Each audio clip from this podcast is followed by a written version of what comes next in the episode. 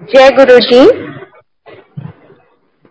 शुक्राना गुरु जी आपका बहुत बहुत शुक्राना कि आज आपने मुझे चुना सत्संग करने के लिए।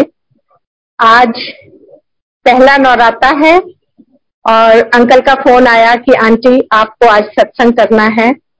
तो बहुत बहुत शुक्राना।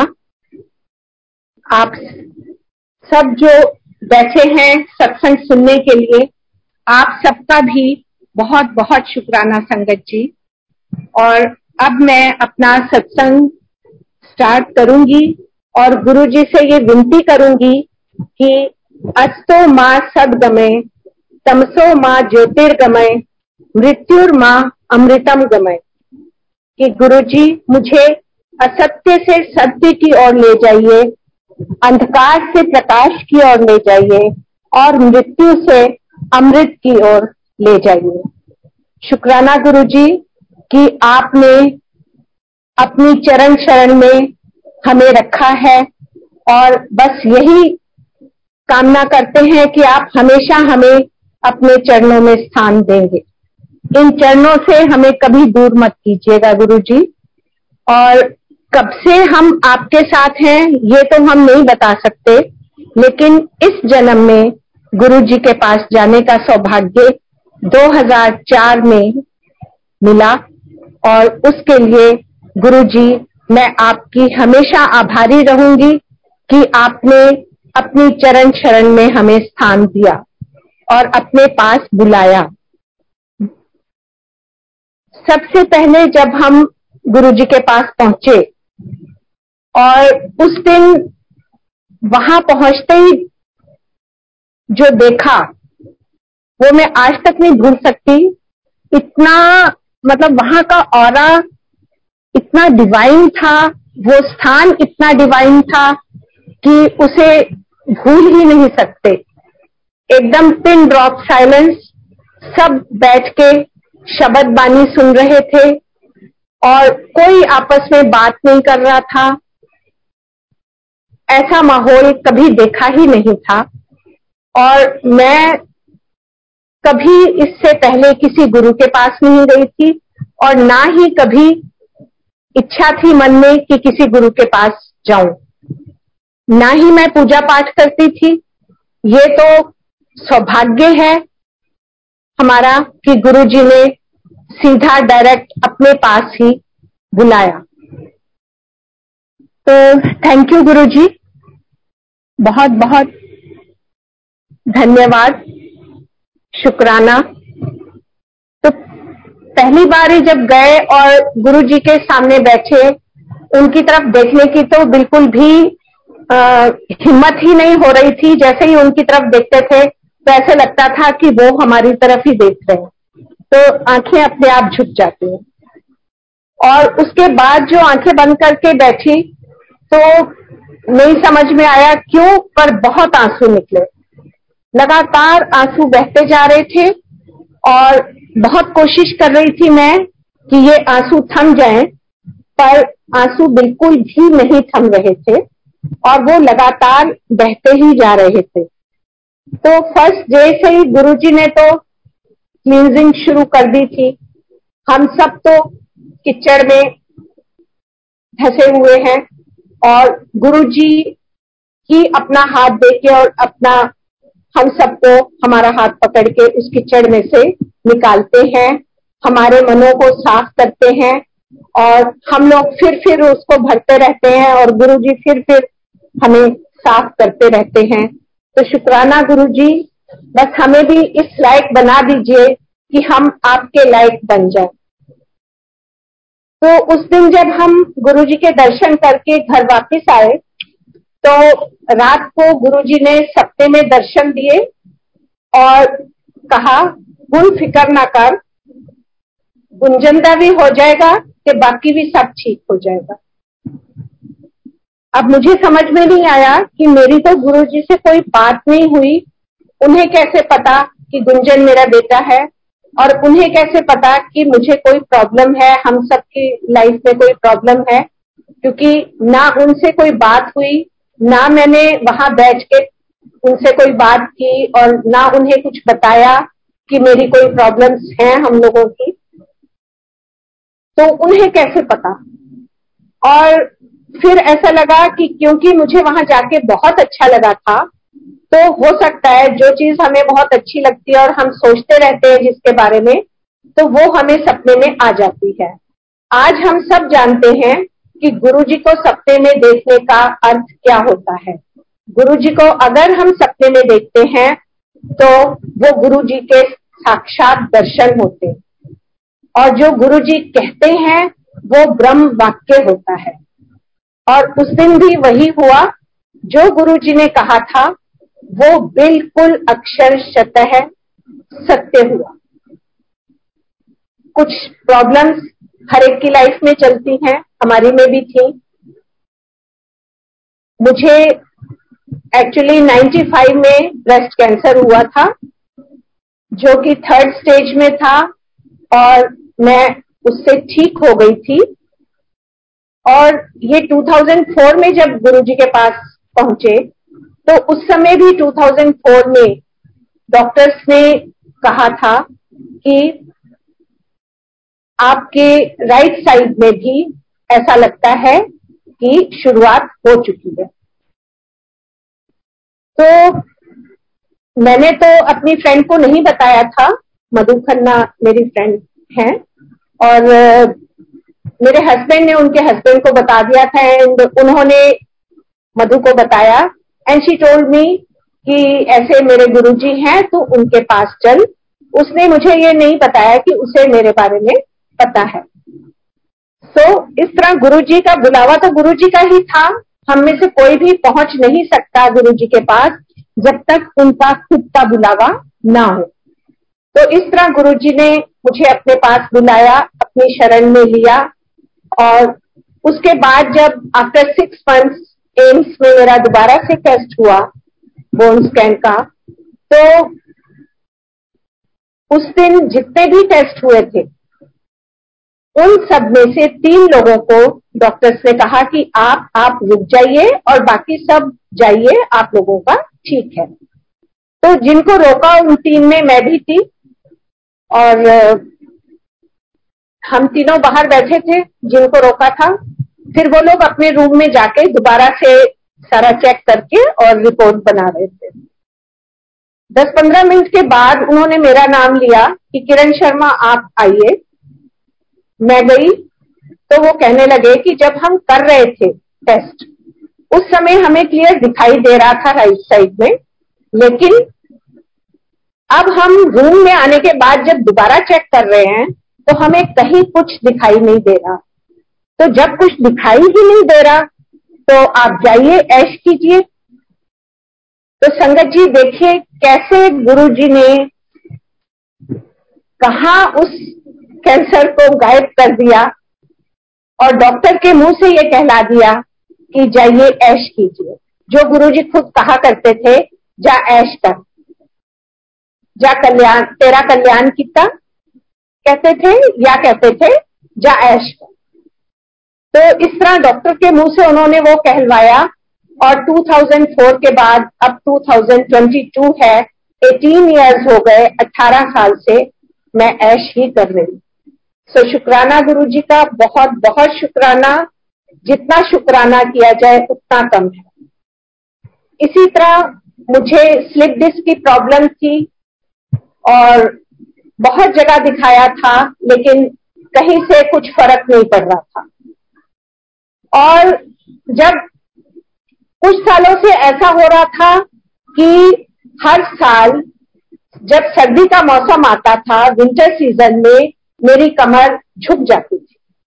और उस झुकी हुई कमर के साथ चलने में हम सब जानते हैं कि झुकी हुई कमर के साथ बहुत छोटे छोटे कदमों से ही चला जा सकता है। तो हर साल क्योंकि वो 10-15 दिन तक ये प्रॉब्लम रहती थी तो अब इतने दिन की हर साल तो छुट्टी नहीं ले सकते सो मैं स्कूल चली जाती थी उसी झुकी कमर के साथ। हस्बैंड छोड़ आते थे और ले भी आते थे। और स्कूल में भी क्लासेस मैं नीचे ही लेती थी, ऊपर नहीं लेती थी। तो इस तरह से मेरा चलता था। अब जब गुरुजी के पास 2004 में पहुँचे तो पहुँचे उनके पास हम समर्स में थे। उसके बाद जब विंटर्स आए तो फिर से वही पोजीशन मेरी हो गई और मेरी कमर वैसे ही झुक गई और उसी झुकी कमर के साथ मैं स्कूल में भी गई और जब वापस आई और थर्सडे का दिन था थर्सडे फ्राइडे सैटरडे संडे हम लोग रोज ही चारों दिन एम्पायर स्टेट जाया करते थे। तो मेरे बेटे ने कहा कि मम्मी, आज तो आप ठीक से चल भी नहीं पा रही हो। तो आज तो आप मंदिर नहीं जाओगी ना? तो मैंने उसे कहा कि क्यों? अगर मैं स्कूल जा सकती हूँ तो मैं गुरु जी के पास क्यों नहीं जा सकती? तो उसने कहा, ठीक है तो आप चलिए। और फिर हम दोनों एम्पायर स्टेट चले गए। तो उस दिन जब एम्पायर स्टेट पहुँचे तो वहाँ मेन गेट से जैसे ही एंटर किया तो इतनी खुशबू गुरुजी की आई, जो खुशबू हमें जब गुरुजी अपने रूम से निकल के अपने आसन पे बैठते थे तो पूरा हॉल खुशबू से भर जाता था। तो वही खुशबू हमें मेन गेट से आनी शुरू हो गई और इतनी ज़्यादा खुशबू थी, इतनी ज़्यादा कि ऐसे लग रहा था मैं खुशबू में नहा रही हूँ और मुझसे और खुशबू नहीं ली जा रही, जैसे होता है ना कि गोता खा गई। तो इतनी ज़्यादा खुशबू आ रही थी। तो एकदम मन में ये थॉट आया कि गुरुजी, आप यहाँ तक आए हैं हमें लेने? तो इतना मन में मतलब शुक्राने का भाव आया कि गुरुजी यहाँ तक आए हैं, क्योंकि ये तो गुरुजी की खुशबू है। और यही सोचते सोचते हम एम्पायर स्टेट एंटर कर गए अंदर गुरुजी के जैसे ही गेट से अंदर घुसे। और दरवाजे से जब हमने अंदर एंटर किया तो सामने ही गुरुजी वहीं बैठे थे, जो तीन सीढ़ियाँ उतर के हम हॉल में पहुँचते हैं, उनसे ऊपर जो थोड़ी सी जगह है, गुरुजी वहीं बैठे थे उस दिन। और उनके चरणों के आसपास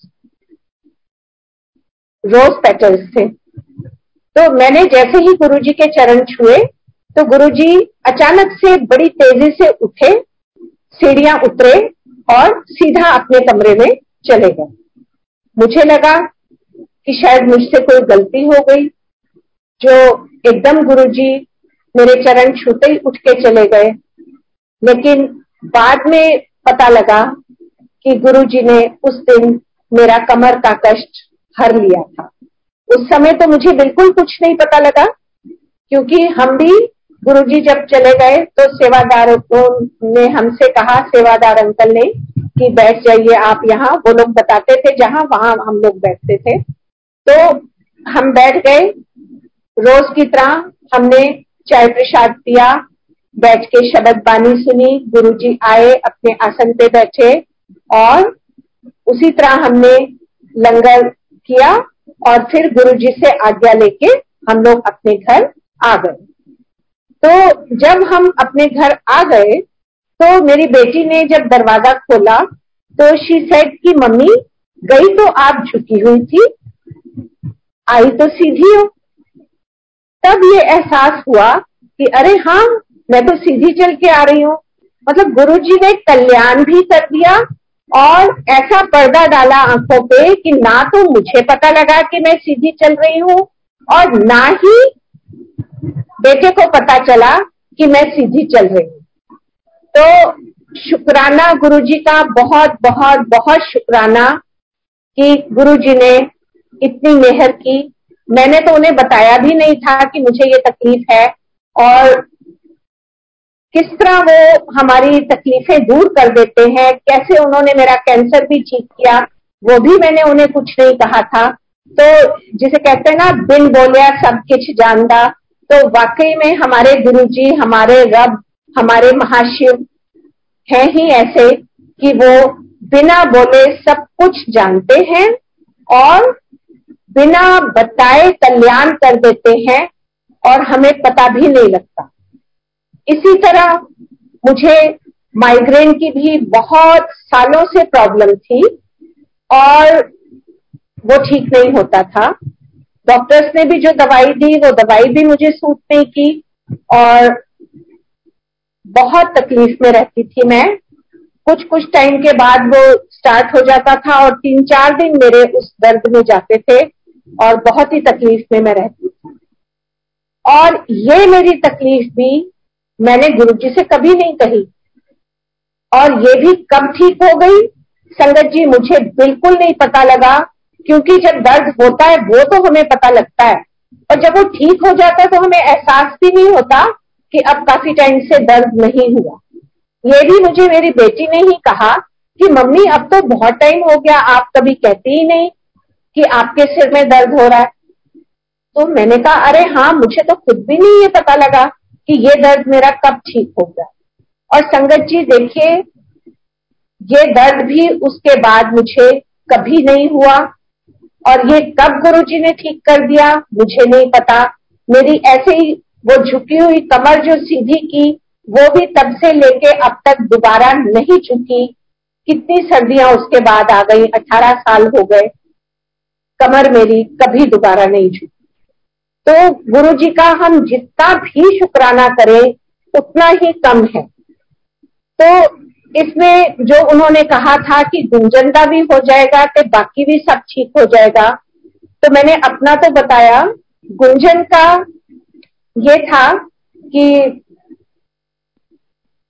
वो एयरक्राफ्ट इंजीनियर है।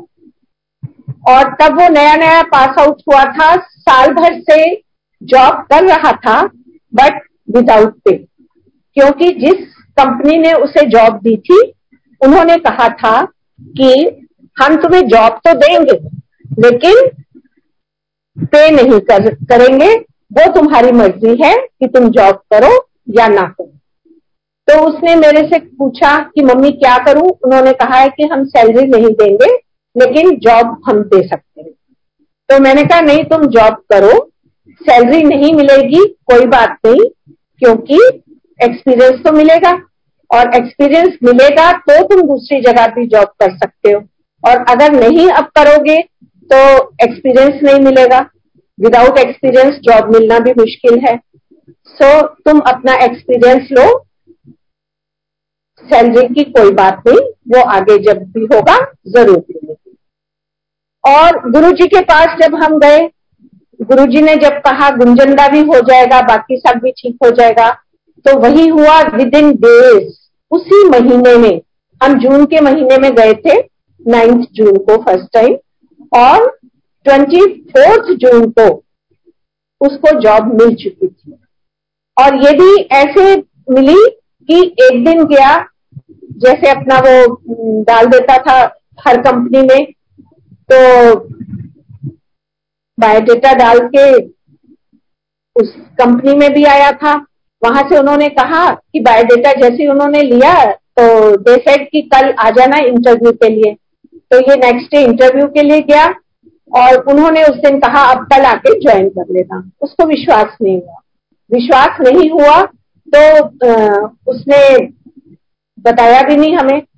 और जब वो नेक्स्ट डे गया, उन्होंने उसके हाथ में अपॉइंटमेंट लेटर दे दिया और वो फिर उसने आके हमें दिखाया और गुरु जी की कृपा से उस दिन उसको पेड सैलरी वाली जॉब मिल गई। और उसके बाद बहुत जल्दी उसकी दूसरी एयरलाइंस में दो तीन महीने के बाद जॉब लग गई और फिर उस एयरलाइंस को जैकन एयरलाइंस को किंग फिशर ने एक्वायर कर लिया और फिर वो किंग फिशर का एम्प्लॉय हो गया। और किंग फिशर में काफ़ी अच्छी सैलरी थी। तो उसने मेरे को कहना शुरू किया कि, मम्मी, अब आप रेस्ट करो। आपने बहुत जॉब कर ली। आपको इतनी तरह की तकलीफें रहती हैं। तो अब आप रेस्ट करो। अब मैं संभालूँगा फैमिली मेरे हस्बैंड रिटायरमेंट ले चुके थे और मेरी वैसे गवर्नमेंट जॉब थी और ये कह रहा था कि आप भी जॉब छोड़ दे। तो मैं इसे कहती थी, नहीं नहीं, मुझे करने दे। तू करता रहे, पर ये कहता था, नहीं, आपने बहुत तकलीफों में रह के भी इतना कुछ किया है, अब आप छोड़ दीजिए जॉब अब मुझे करने दीजिए। जब ये रोज रोज कहने लगा तो फिर मैंने भी डिसाइड किया कि ठीक है, मैं छोड़ देती हूँ। तो जिस दिन मैंने ये डिसाइड किया जॉब छोड़ने के बारे में तो उसी दिन गुरुजी फिर से सपने में आए और कहते हैं जान दी रहे कर दी रहे नौकरी। तो मैंने सुबह उठ के फिर बेटे को बताया कि गुरुजी तो ऐसे बोल रहे हैं कि जान दी रहे, कर दी रहे नौकरी। तो बेटा बोला, अब मैं कुछ नहीं कह सकता। जब गुरुजी ने ये कह दिया तो अब तो मैं आपको नहीं कहूँगा कि आप जॉब छोड़ दीजिए। और फिर संगत जी, देखिए, मैंने बिल्कुल पूरी जॉब की और उसके बाद बल्कि दो साल और मिले, वो भी किए। और वो दो साल की फ़ाइल भी जब मैं ऑफ़िस में देने गई थी तो भी गुरुजी साथ थे, उनकी खुशबू साथ थी। तो खुशबू का मतलब ही यही है कि गुरुजी हमारे साथ साथ हैं।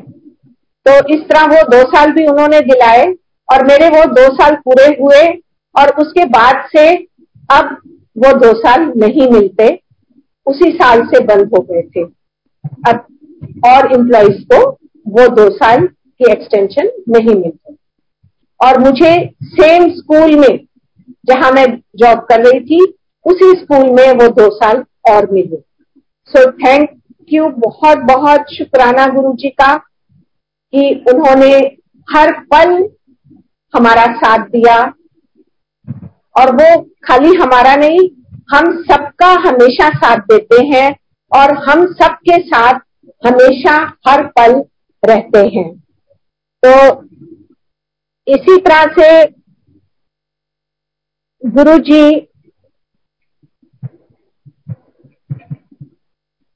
ने हमें एक बार मेरे को उन्होंने सपने में दर्शन देके और बोला कि कट बोलिया था।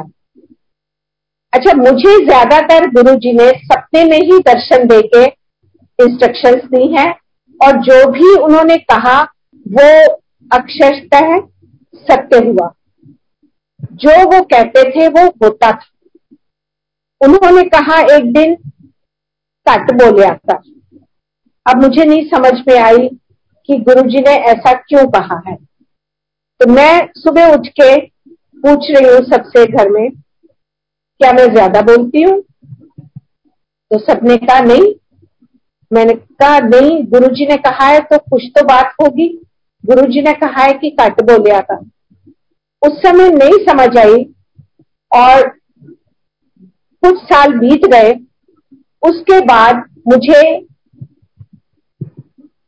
अपने ऐसे महसूस हो कि कभी दांत में दर्द है, कभी सिर में दर्द है, कभी गले में दर्द महसूस हो। मतलब ये पूरा पोर्शन मेरा दर्द बहुत लगता था।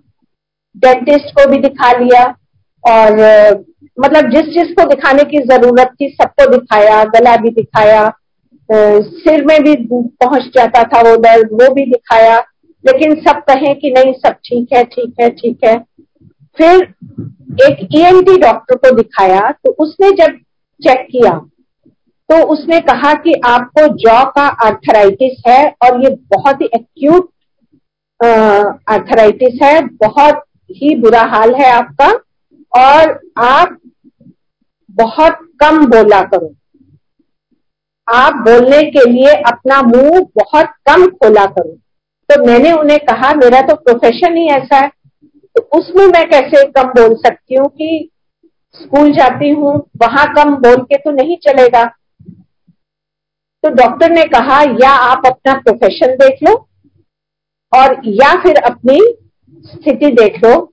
क्योंकि आपको जॉ का आर्थराइटिस है और ऐसा ना हो कि कभी आप अपना मुँह खोले और वो खुला का खुला रह जाए।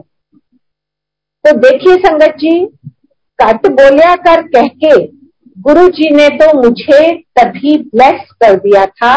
ये चीज़ का एहसास मुझे अब होता है और अब देखिए हम एक एक घंटा सत्संग भी करते हैं तो बोल रही हूँ ना मैं और ये गुरु जी ने कट बोलिया कर कह के मुझे ब्लेस कर दिया।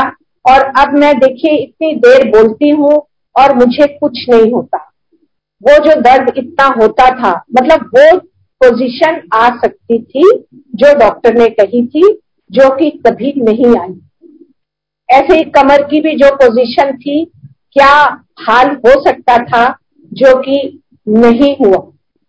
और शुक्राना है गुरु जी का, बहुत बहुत बहुत शुक्राना है कि गुरु जी बस ऐसे ही सेवा करवाते रहे, ऐसे ही सत्संग करवाते रहे और उन्होंने सुबह शाम का सत्संग बख्शा है और उनकी कृपा से घर में रोज सत्संग होता है सुबह शाम।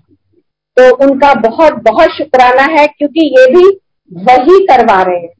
हमारी इतनी औकात नहीं है कि हम ये कर सके। तो शुक्राना गुरु जी का बहुत बहुत शुक्राना।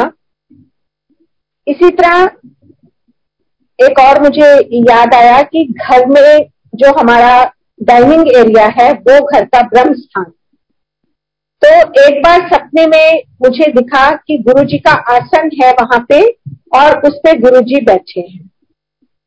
और उन्होंने कहा कि तू की सोच दिए जो तू ले आनी है मैं वही पाना, मैं अपना चोला आप पाके आना तो संगत जी, मुझे उस टाइम एकदम समझ में नहीं आया कि गुरुजी ने ऐसा क्यों कहा। फिर मुझे ध्यान आया, उन दिनों ये शुरू शुरू की बात है, जब मंथली सत्संग होते थे हमारे यहाँ, और उसमें मैं सूट के कपड़ा हर महीने लेके आया करती थी और उसी को आसन पे हम बिछाते थे। और गुरुजी के लिए कि गुरुजी इस पे बैठेंगे। और एक बार मैं एक साथ खरीदने गई तो मुझे तीन सूट पसंद आ गए। और मैंने वो तीन सूट ले लिए। और कि भाई, हर महीने मुझे लेना होता है, चलो मैं तीनों सूट एक साथ ले लेती हूँ। और उसके बाद ही मुझे ये सपना आया और गुरुजी ने मुझे ये बात कही कि तू की सोच दिए जो तू ले आई है, वही मैं पावांगा, मैं अपना चोला आप पाके आना तो उससे मुझे लगा कि नहीं, अब मैं आज के बाद सूट का कपड़ा तो कभी नहीं लाऊँगी गुरुजी के लिए, उनके बैठने के लिए। और उसके बाद से हमने गुरु जी के लिए आसन के लिए हमेशा अलग से कपड़ा लाके हम उनके आसन पे बिछाने के लिए अलग से लेके आया करते थे और लेके आते हैं। तो ये, लेकिन ये नहीं है कि ये मैं सबके लिए कह रही हूँ, क्योंकि ये मेरे लिए था, ये गुरु जी का आदेश मेरे लिए था और हमारे ऊपर ही लागू होता है। तो सारी संगत ये ना सोचे कि मैं सबको कह रही हूँ कि भाई वो भी ऐसा ही करे। तो ये गुरु जी ने जिसको जो कहना होता है वन टू वन कनेक्शन होता है हम सबका। तो इसी तरह से बेसमेंट में एक बार दर्शन हुए मुझे। आ, मुझे तो तब तक मैंने बड़ा मंदिर भी नहीं देखा था बड़े मंदिर नहीं गई थी क्योंकि एम्पायर स्टेट हम जाते थे तब तक मुझे नहीं पता था कि बड़ा मंदिर भी है। तो बेसमेंट का तो कैसे पता होगा? और मुझे गुरुजी ने एक दिन ऐसे ही दोपहर को, मैं टीवी देख रही थी और टीवी देखते देखते अचानक मुझे बहुत ज़ोर से नींद आई। और मैं आके अपने रूम में लेट गई और लेटते ही मतलब अर्ध निद्रा अवस्था। इस अवस्था में मैं थी, मुझे लग रहा था मैं जाग रही हूँ, लेकिन मैं सो भी रही थी। और उसमें मुझे दिखाई दिया कि बेसमेंट में गुरुजी अपने आसन पे बैठे हैं और मेरे को उन्होंने कहा, किरण, जा भोग की थाली गया और फिर मैं भोग की थाली में गुरु जी के लिए भोग लगाने के लिए लेके आई और मैंने उनके हाथ में दिया और उन्होंने भोग लगाया। तो शुक्राना गुरु जी असल में मेरे मन में भी आया करता था कई बार। वहाँ देखती थी मैं, कई आंटी सेवा करती हैं, कोई टांग दबाता है, कोई हाथ दबाता है। ऐसे ही जोशी अंकल चाय प्रसाद लेके आते थे। बाकी भी संगत सेवा करती थी सिंगला अंकल चाय प्रसाद लेके आते थे। तो कभी इस तरह की सेवा मुझे नहीं मिली। तो मन में होता था कि मुझे भी कोई काश सेवा मिल जाती। तो वो गुरुजी ने, सपने में, मुझे मेरी ये सेवा पूरी की और सपने में भोग लगाने की सेवा उन्होंने दी। और इसी तरह से वो जो देखती थी मैं कि कुछ आंटीज अंकल टांग दबा रहे हैं, हाथ दबा रहे हैं तो वो भी मन में इच्छा होती थी कि काश मैं भी दबा सकती। तो गुरु जी ने वो इच्छा भी मेरी सपने में पूरी की और फिर मुझे एक सपना आया। और ये तो गुरु जी का चोला छोड़ने के बाद आया मुझे सपना। और उसमें मैंने देखा कि गुरु जी एक चारपाई पे लेटे हुए हैं और मेरा बेटा उनकी एक टांग दबा रहा है। तो उनकी आँखें बंद हैं गुरु जी की और मैं दूर से देख रही हूँ कि बेटा उनकी टांग दबा रहा है और मेरे मन में ये आ रहा है कि मैं भी दबाऊं। तो मैं धीरे धीरे चल के गई। मैंने सोचा गुरु जी की आँखें बंद हैं, उन्हें नहीं पता लगेगा, और मैंने उनकी दूसरी टांग दबानी शुरू कर दी।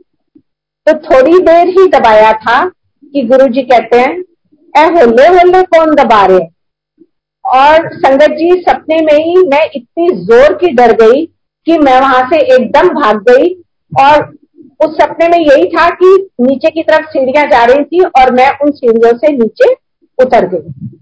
तो गुरु जी ने ये इच्छा भी मेरी सपने में पूरी कर दी, टांग दबाने की। तो शुक्राना है गुरु जी का बहुत बहुत कि वो हम सबकी मन की बातें सुन लेते हैं और फिर उन्हें पूरा भी करते हैं। इसी तरह से 2006 का सत्संग है।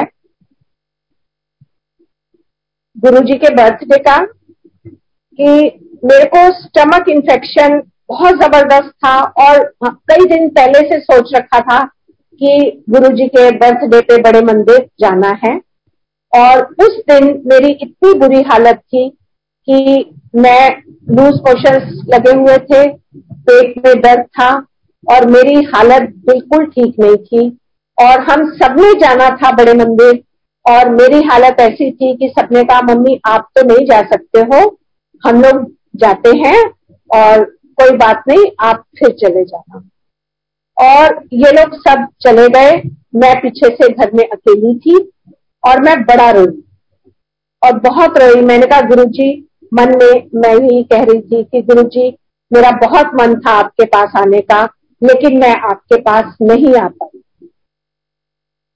और संगत जी गुरु जी इतने दयालु, कृपालु हैं कि हम सब जानते हैं, वो हमारी हर थॉट को पढ़ लेते हैं, सुन लेते हैं, समझ लेते हैं।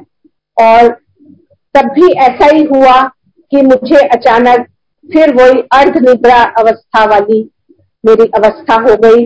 मुझे कुछ नींद आई कुछ मैं जागा हुआ भी महसूस कर रही थी, सोया हुआ भी महसूस कर रही थी, और मुझे ये दिखाई दिया कि मैं बड़े मंदिर पहुँच गई हूँ। और बड़े मंदिर में लाइन लगी हुई है, और सब अपनी, उनको जब उनके हाथ में प्लेट पकड़ाई जा रही है, वो जाके आगे से सब सेवादार उस पर डाल रहे हैं लंगर, और फिर सब जाके बैठ के खा रहे हैं। और जैसे ही मैं प्लेट लेके आगे गई तो देखा गुरु जी अपने आसन पे बैठे हैं और उन्होंने अपने हाथ से मेरी प्लेट में लंगर डाला। और फिर मैंने वो लंगर खाया और मेरी एकदम नींद खुल गई। मेरे पेट में बहुत ज़ोर से दर्द हुआ। मैं वॉशरूम गई और जब वॉशरूम से वापस आई तो मेरे पेट का दर्द बिल्कुल ठीक था। मेरे मोशंस बिल्कुल ठीक थे। और मैं बिल्कुल ठीक थी। जब बाकी सब मंदिर से घर आए तो मैंने इनसे पूछा कि आज क्या लंगर में आप लोगों ने ये ये खाया? तो सब बड़े हैरान हो गए। कहने लगे, आप तो घर में थे, आपको कैसे पता कि हमने लंगर में क्या खाया? वैसे आप जो बोल रहे हो, खाया हमने यही है। तो मैंने उनसे कहा कि मैंने भी खाया। क्योंकि मुझे गुरुजी ने अपने हाथ से लंगर मेरी थाली में परोसा था। तो देखिए संगत जी, कैसे गुरुजी कृपा करते हैं? मैं बड़े मंदिर नहीं जा पाई, लेकिन गुरु जी ने मुझे बड़े मंदिर बुला के और अपने हाथ से लंगर दिया और जिसे खा के मैं बिल्कुल ठीक हूँ तो लंगर हमारी दवाई है, ये हम सब जानते हैं। और गुरु जी हमेशा कहते हैं कि लंगर इतने खाओगे तो दवाई बार खाओगे तो मिठाई। इसलिए हमें जितना भी लंगर मिलता है, चाय प्रसाद, लंगर, जो भी हमें मिलता है, वो हमें पूरा खाना चाहिए। तो वो हमारी, हम पूरी ब्लेसिंग्स हमें तभी मिलती हैं। तो इस तरह गुरु जी की हमेशा ही कृपा रही और जब मेरे रिटायरमेंट का टाइम नज़दीक आने लगा तो मेरे मन में ये ख्याल आना शुरू हो गया कि जब मैं रिटायर हो जाऊँगी तो हम भी घर में मंथली सत्संग किया करेंगे। तो ये तो मेरे मन में आया और गुरुजी तो जानी जान है। उन्होंने जब मेरे मन में आया, उससे नेक्स्ट मंथ से ही हमारे घर में मंथली सत्संग स्टार्ट करवा दिए।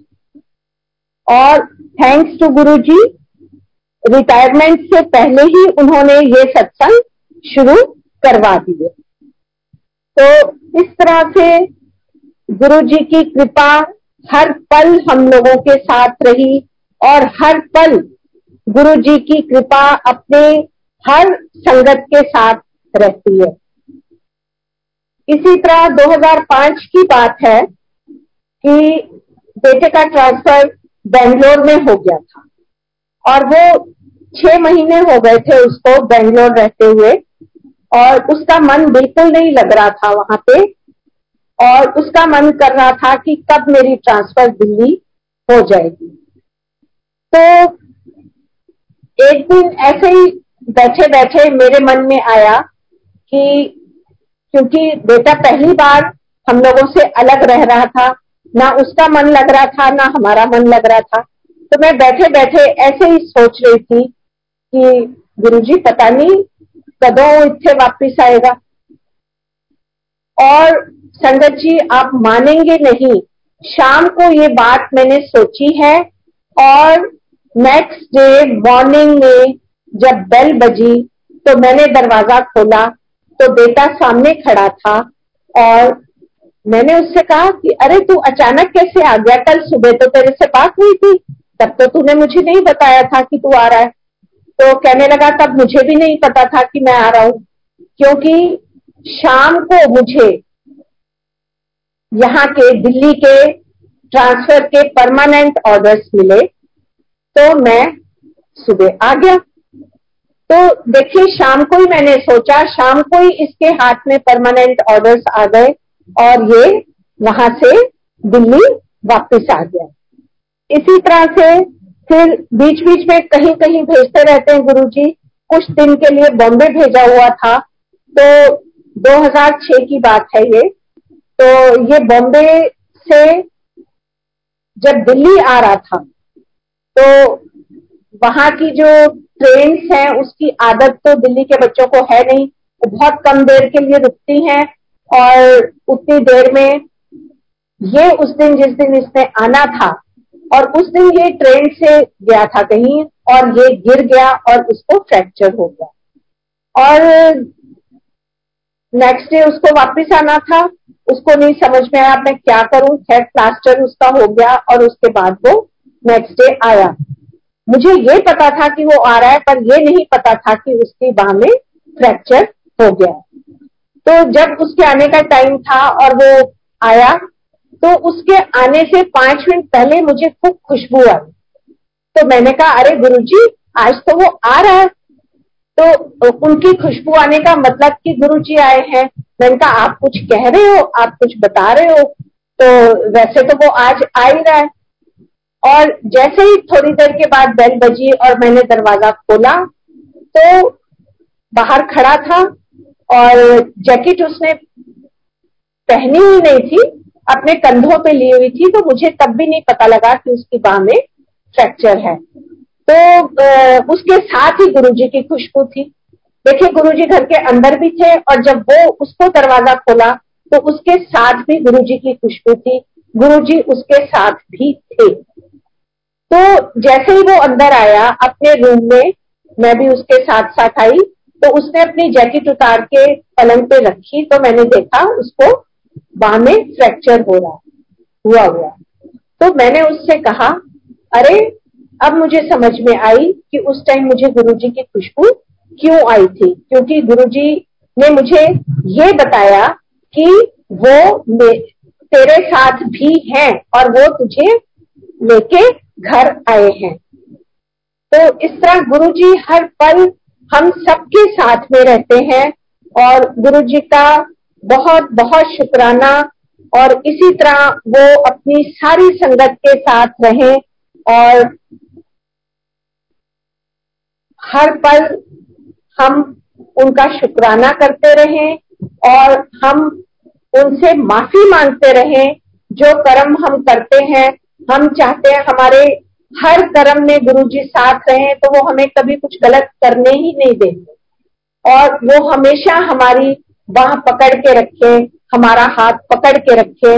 और ये हाथ पकड़ने के, उससे मुझे एक और सत्संग याद आ गया, जिसमें गुरु जी ने मुझे ये दिखाया सपने में कि ऐसे गुरु जी का विशाल रूप देखा मैंने, और गुरु जी यू हाथ नीचे करके और उन्होंने मेरा हाथ पकड़ा और मुझे नीचे से ऊपर खींच रहे थे तो अंडरस्टूड है कि मैं नीचे कहा थी वो तो नहीं दिखा बट हम सब किचड़ में फंसे हुए हैं ये हम सब जानते हैं और उस किचड़ में से निकालने के लिए ही गुरु जी कहते थे ना मैं ਤੁਹਾਨੂੰ किचड़ चो ਕੱਢਣ आया ਤੇ ਤੁਹਾਨੂੰ किचड़ चो ਕੱਢਣ वास्ते ਮੈਨੂੰ ही किचड़ विच आना पे ये संसार क्या है ये हम सब कीचड़ में ही फंसे हुए हैं और हमारे महाशिव, हमारे गुरु जी हमारे रब हमें इस किचड़ में से निकालने के लिए ही उन्होंने इंसान रूप में, गुरु रूप में जन्म लिया और बहुत बहुत शुक्राना है उनका कि उन्होंने हम सबका कल्याण करने के लिए गुरु रूप में जन्म लिया। शिव पुराण में भी ये बात कही गई है कि मैं अपने भक्तों का कल्याण करने के लिए, जगत कल्याण करने के लिए गुरु रूप में जन्म दूँगा। और ये उनका वही जन्म था। तो बहुत बहुत शुक्राना है गुरु जी का। और इसी तरह गुरु जी जब चोले में थे, तब भी हमेशा हमारे साथ में थे। और जब उन्होंने चोला छोड़ दिया, तब भी वो हमारे साथ हैं। और ये तो मुझे तो सपने में दर्शन देते रहे, पर मेरे हस्बैंड को उन्होंने अभी दो तीन महीने पहले की बात है, साक्षात दर्शन दिए हैं फ़िज़िकल फॉर्म में।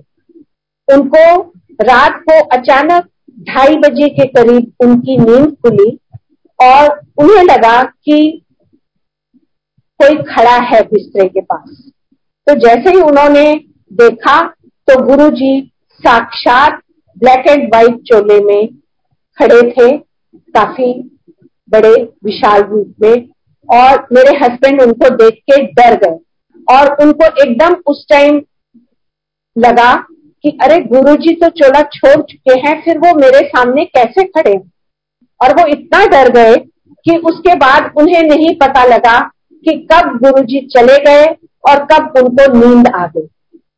तो शुक्राना गुरु जी का बहुत बहुत शुक्राना।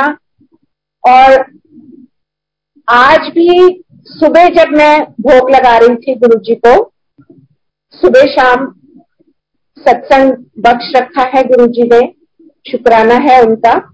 तो सुबह भोग लगाते टाइम मैंने कहा गुरु जी आज पहला नराता है तो आपके देवी रूप को भी प्रणाम।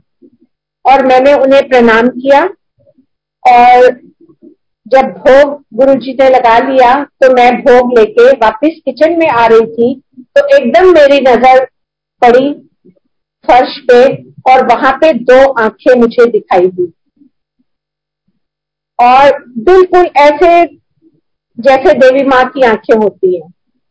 तो एकदम से मैंने गुरु जी की तरफ़ देखा, उनके आसन की तरफ़, और उनका शुक्राना किया कि गुरु जी बहुत बहुत शुक्राना आपका थैंक यू गुरु जी और फिर शाम को कुणाल अंकल का फ़ोन आया कि, आंटी, आज पहला नवराता है और आज आपको सत्संग करना है। तो शुक्राना है गुरु जी का। बहुत बहुत जितना शुक्राना करें, उतना कम है। तो थैंक यू गुरु जी हमेशा हर पल हम सबके साथ रहने के लिए। और इस कोविड पीरियड में भी इस कोविड पीरियड को ये जो दो साल से चल रहा है तो हमारे लिए तो ये भी ब्लेसिंग्स हैं, क्योंकि इसी पीरियड में गुरुजी ने ये रोज के सत्संग बख्शे हैं। ये भी सत्संग है, एक दिन जब ये बिल्कुल स्टार्ट हुआ था कोविड का पीरियड तो बिल्कुल शुरू में ऐसा लॉकडाउन लगा था कि बिल्कुल सारी सड़कें सुनसान हो गई थी घर के आसपास भी कोई चलता फिरता नहीं दिखता था। इवन हमें घर के नीचे मोर चलते हुए दिखाई देते थे। हमारा घर ऐसी जगह पे है कि बिल्कुल जेएनयू की बाउंड्री के साथ लगता है। तो वहाँ तो मोरों को हमने बहुत बार देखा है, मोर देखे हैं, तकरीबन रोज ही देखते हैं हम। लेकिन अपने घर के बाहर ऐसे चलते हुए कभी नहीं देखा था। तो उस पीरियड में वो भी हमने देखे कि हमारे घर के बाहर मोर चल रहे हैं। और बालकनी में ही वॉक करती थी मैं। और बालकनी में वॉक करते करते ही एक दिन ऐसे ही मन में आया कि गुरुजी, अब तो मन करता है कि रोज ही आपका सत्संग घर में हो। ना तो हम बड़े मंदिर जा सकते हैं, कहीं भी हम सत्संग में भी नहीं जा सकते। तो ऐसा लगता है कि क्यों ना हम रोज घर में ही आपका सत्संग करें। और फिर वही गुरु जी इतने कृपालु हैं कि उन्होंने ये स्टार्ट करवा दिया। हालाँकि मन में ये आने के बाद ये भी थॉट आई कि बेटे को तो एयरपोर्ट रोज जाना ही है, क्योंकि एयरलाइंस में अब एयर इंडिया की फ्लाइट्स तो रोज जाती हैं तो उनकी तो छुट्टी नहीं होती है तो इसलिए बेटे को मैं कैसे कहूँ कि हम रोज सत्संग करेंगे।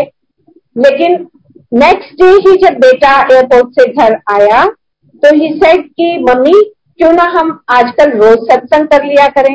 तो इस तरह गुरुजी ने पहले सुबह का सत्संग बख्शा और उसके बाद शाम का भी सत्संग बख्शा। तो गुरु जी का बहुत बहुत शुक्राना। इस पीरियड में मेरे बेटे को हस्बैंड को, दोनों को कोविड भी हुआ और गुरु जी की कृपा से दोनों ठीक भी हो गए। हस्बैंड की तो हालत काफ़ी खराब हो गई थी। फीवर काफ़ी तेज रहता था। दो 102 से नीचे जाता ही नहीं था। लेकिन फिर भी गुरुजी ने इतनी कृपा की, फिर मुझे सपना आया और सपने में मैंने देखा कि डॉक्टर नीलम और डॉक्टर प्रेम दोनों आए हैं और मैं जैसे ही दरवाज़ा खोला और बाहर देखा कि वो लोग हैं तो मैंने कहा, आंटी, आपको तो पता है ना? क्योंकि मैंने आंटी को बताया था। आंटी का एक बार फ़ोन आया था तो मैंने उन्हें बताया था कि घर में इन दोनों को कोरोना हो गया है। सो मैंने उनसे कहा कि, आंटी, आपको तो पता है ना कि घर में कोरोना है, फिर मैं दरवाज़ा कैसे खोलूं? तो शी सेड आंटी, जल्दी से दरवाज़ा खोलो, मुझे बहुत ज़ोर से भूख लगी है। और मैंने कहा, ठीक है। और मैंने दरवाज़ा खोला, वो दोनों अंदर आए। आंटी सीधा किचन में गई, फ्रिज में से आटा निकाला और उन्होंने अपने लिए परौठे बनाने शुरू कर दिए। और फिर मैंने अंकल से पूछा, अंकल, आप क्या लेंगे? तो उन्होंने कहा, मुझे कुछ नहीं चाहिए, बस आंटी को भूख लगी है, उनको खाने दो। तो मैंने कहा, ठीक है। और फिर उसी सपने में मैंने देखा कि मैं फ़ोन पे बात कर रही हूँ डॉक्टर से, और डॉक्टर मुझे ये कह रहे हैं कि, आंटी, अगर उनकी इतनी बुरी हालत है तो आप ऐसा कीजिए, आप उनको हॉस्पिटल ले आइए और हम यहाँ उनके लिए बेड का अरेंजमेंट करते हैं। फिर मैंने देखा तो खिड़की के नीचे एंबुलेंस भी खड़ी थी। और फिर मैंने डॉक्टर प्रेम को कहा कि, अंकल ऐसे ऐसे डॉक्टर ने कहा है कि आप अंकल को हॉस्पिटल ले आइए। तो उन्होंने कहा, डॉक्टर साहब ने, कि ठीक है, आंटी, चलिए, हम उनको लेके चलते हैं। और संगत जी, यहाँ मेरा सपना खत्म हो गया। सपना खत्म होने के तीन चार दिन के बाद अंकल की सचमुच में वैसी हालत हो गई कि मुझे डॉक्टर साहब को फ़ोन करके ये पूछना पड़ा कि, अंकल, अब मैं क्या करूँ? वो जो ऑक्सीमीटर में उनका वो काफ़ी डाउन चला गया था, pulse rate. So doctor Prem ने कहा कि, आंटी, आप चिंता नहीं करो, जल्दी जल्दी आप उनका ऑक्सीमीटर से चेक करते रहो पल्स रेट। और फिर अगर इससे और डाउन जाता है तो आप मुझे फ़ोन करना हम यहाँ अरेंजमेंट कर देंगे, आप उन्हें यहाँ ले आना। तो देखिए संगत जी, जो सपने में देखा था, वही रियलिटी में हुआ। लेकिन गुरु जी ने वो सपने में ही टाल दिया था, क्योंकि उसके बाद पल्स रेट बढ़ गया और मैंने अंकल को फ़ोन करके कहा कि अंकल, अब उनका पल्स रेट बढ़ गया है तो अब वो बिल्कुल ठीक है। तो अंकल ने कहा, जय गुरु जी अब उनको कुछ नहीं होगा और अब वो ठीक ही रहेंगे। सो थैंक यू गुरु जी शुक्राना गुरु जी बहुत बहुत शुक्राना। इसी तरह आप अपनी हर संगत के साथ हमेशा रहते हैं।